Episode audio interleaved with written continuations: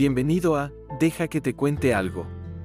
Hoy, con el tema titulado, ¿Quiénes son los 24 ancianos de Apocalipsis? Explicado por nuestro ponente, Óscar Muñoz.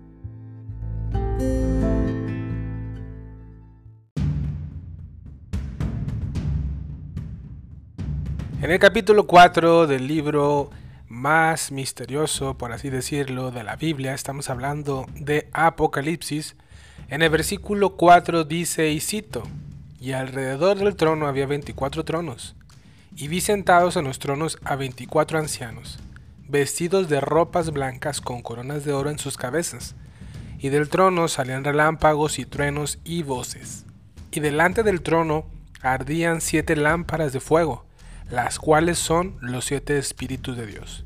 Muy bien, hoy vamos a explicar acerca de estos 24 ancianos que aparecen en la Biblia, que resultan ser personajes algo misteriosos. Y bueno, vamos a meternos de fondo en esto y vamos a tratar de ser breves. Muy bien, 24 ancianos. Bueno, la palabra griega eh, originalmente traducida para ancianos, eh, nunca, y esto es lo que voy a comentar es por la razón de que mucha gente o muchos se inclinan a pensar que se trata de ángeles. Bueno, nunca eh, la palabra ancianos, repito, en el original griego oficialmente nunca se refiere a los ángeles, sino únicamente a los hombres o a hombres, en este caso se utiliza mucho ancianos de la iglesia y particularmente eh, a hombres con cierta edad que tienen la madurez, sobre todo eso es lo que se trata de enfatizar, madurez, y que están preparados para gobernar. Entonces, eh, no es correcto aplicarlo, es inapropiado aplicarlo a los ángeles, ya que aparte los ángeles no tienen edad. Su modo de vestir, en este caso de los, de los ancianos, también indica que se trata de, de hombres. Por ejemplo, los ángeles aparecen en blanco en algunas ocasiones.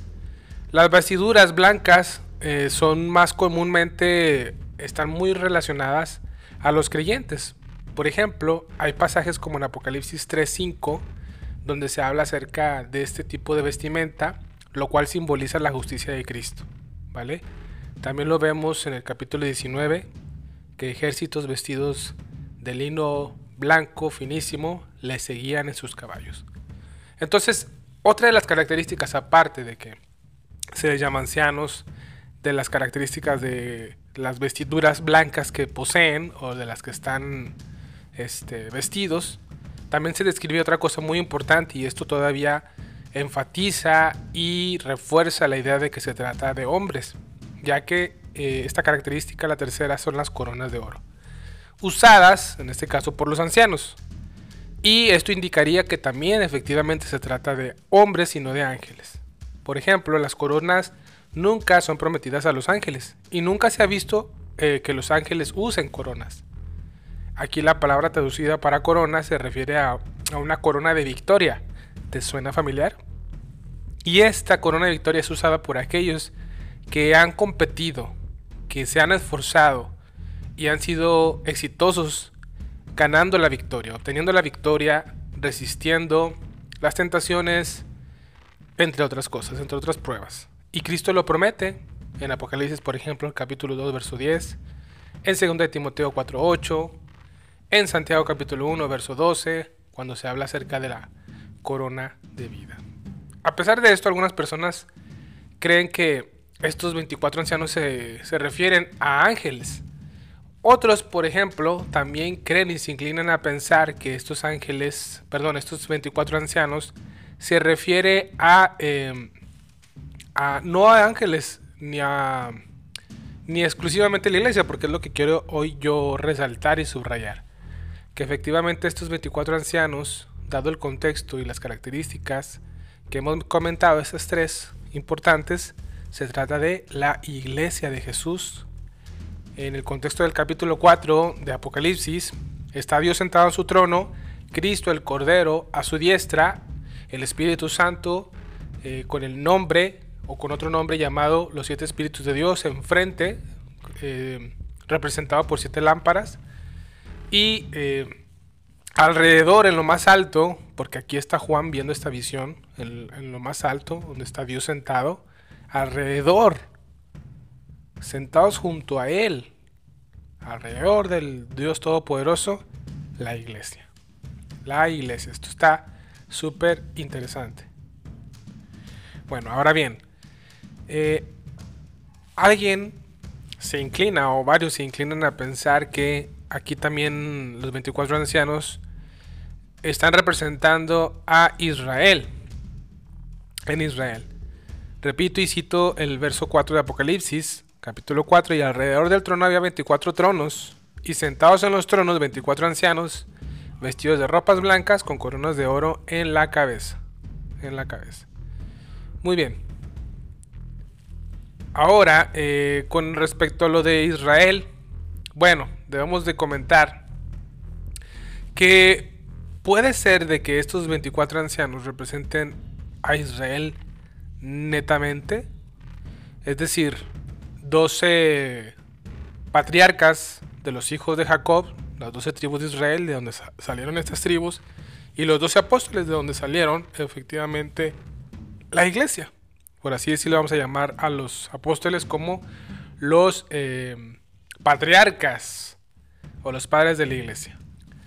Ahora quiero comentar lo siguiente, y es que eh, la mayoría, si no es que muchos eh, creyentes, dirían, ¿sabes qué? Yo sí creo que esto son 12 y 12, eh, tanto Israel como la iglesia, que son, un son dos pueblos distintos, porque hay algunos que se inclinan a creer en la teología del reemplazo, que ya hablaremos al respecto en otro, en otro episodio, que bueno, así como introducción, eh, la teología del pacto enseña, perdón, del reemplazo, enseña que Israel ha sido desfasado, reemplazado.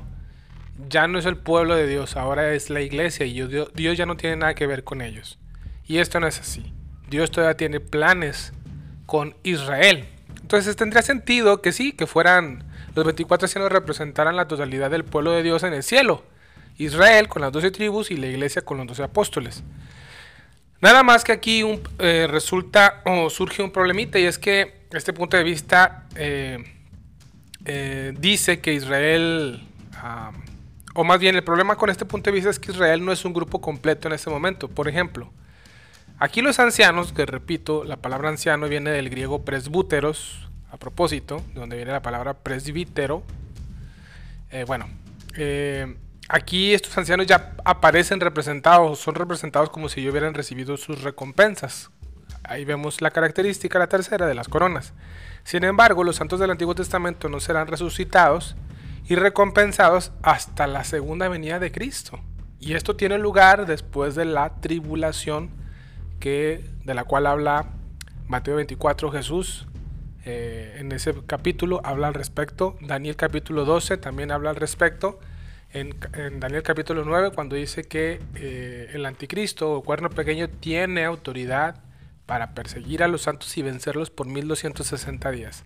Y la gente cuando lee Mateo 24, si tú eres un buen lector, eh, muchos ahí caen en el error y decir, como habla de santos, confunden a los santos de la iglesia con los santos de la tribulación y con los santos del Antiguo Testamento.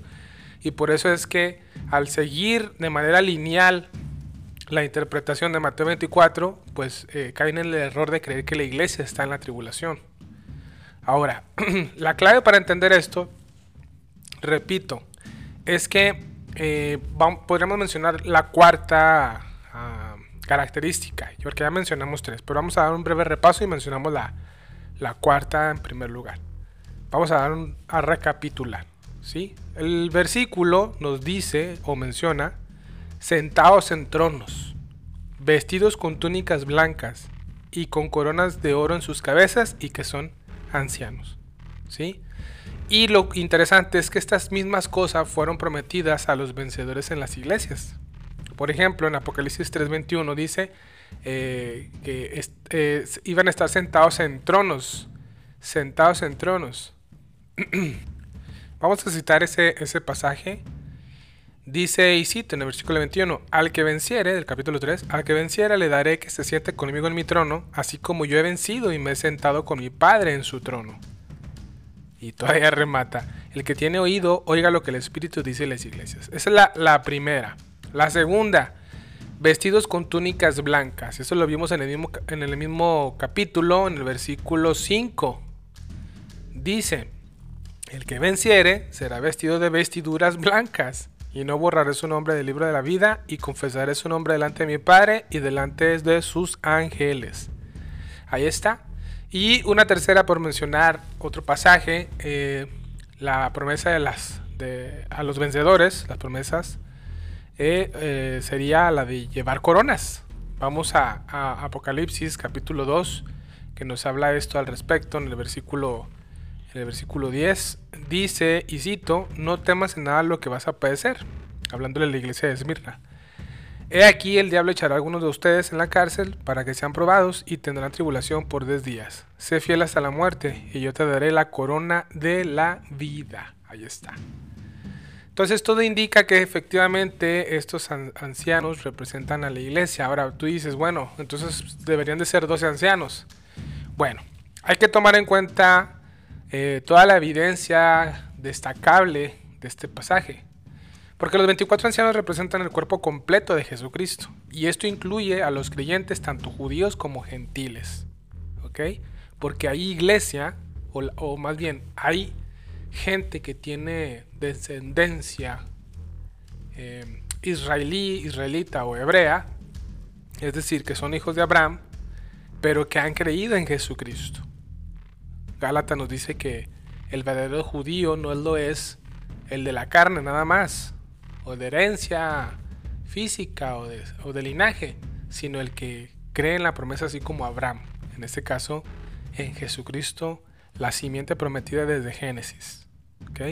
Entonces hay judíos que han creído en el Mesías y al creer en este tiempo de gracia, también llamado en el tiempo de los gentiles, dice la Biblia que ya no hay muros, ya no hay eh, eh, esa división porque, eh, bueno, vamos, dice, ya no hay judío ni griego, dice Pablo, no hay mujer ni varón, todos son uno en Cristo. Y esto hablando de que eh, Jesús somos un solo cuerpo, un cuerpo, el cuerpo de Jesús es la iglesia, su esposa, su futura esposa, la, ahora la novia comprometida.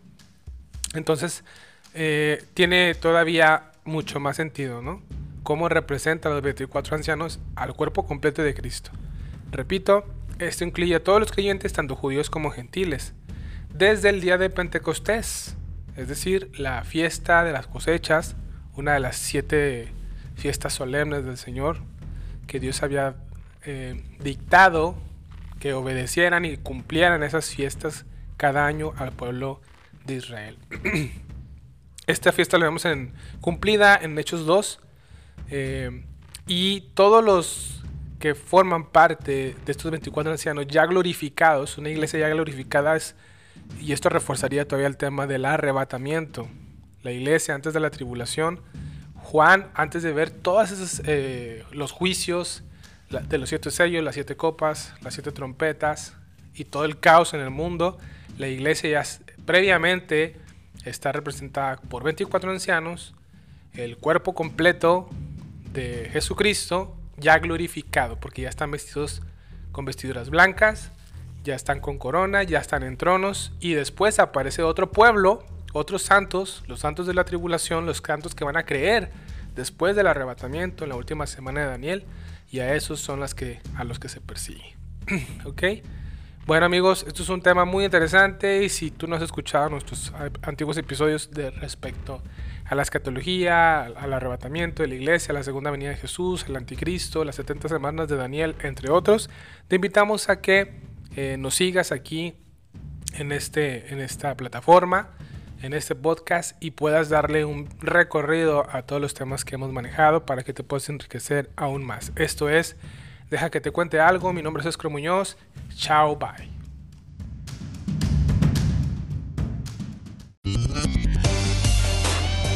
La vida es tan efímera y el tiempo mata despacio.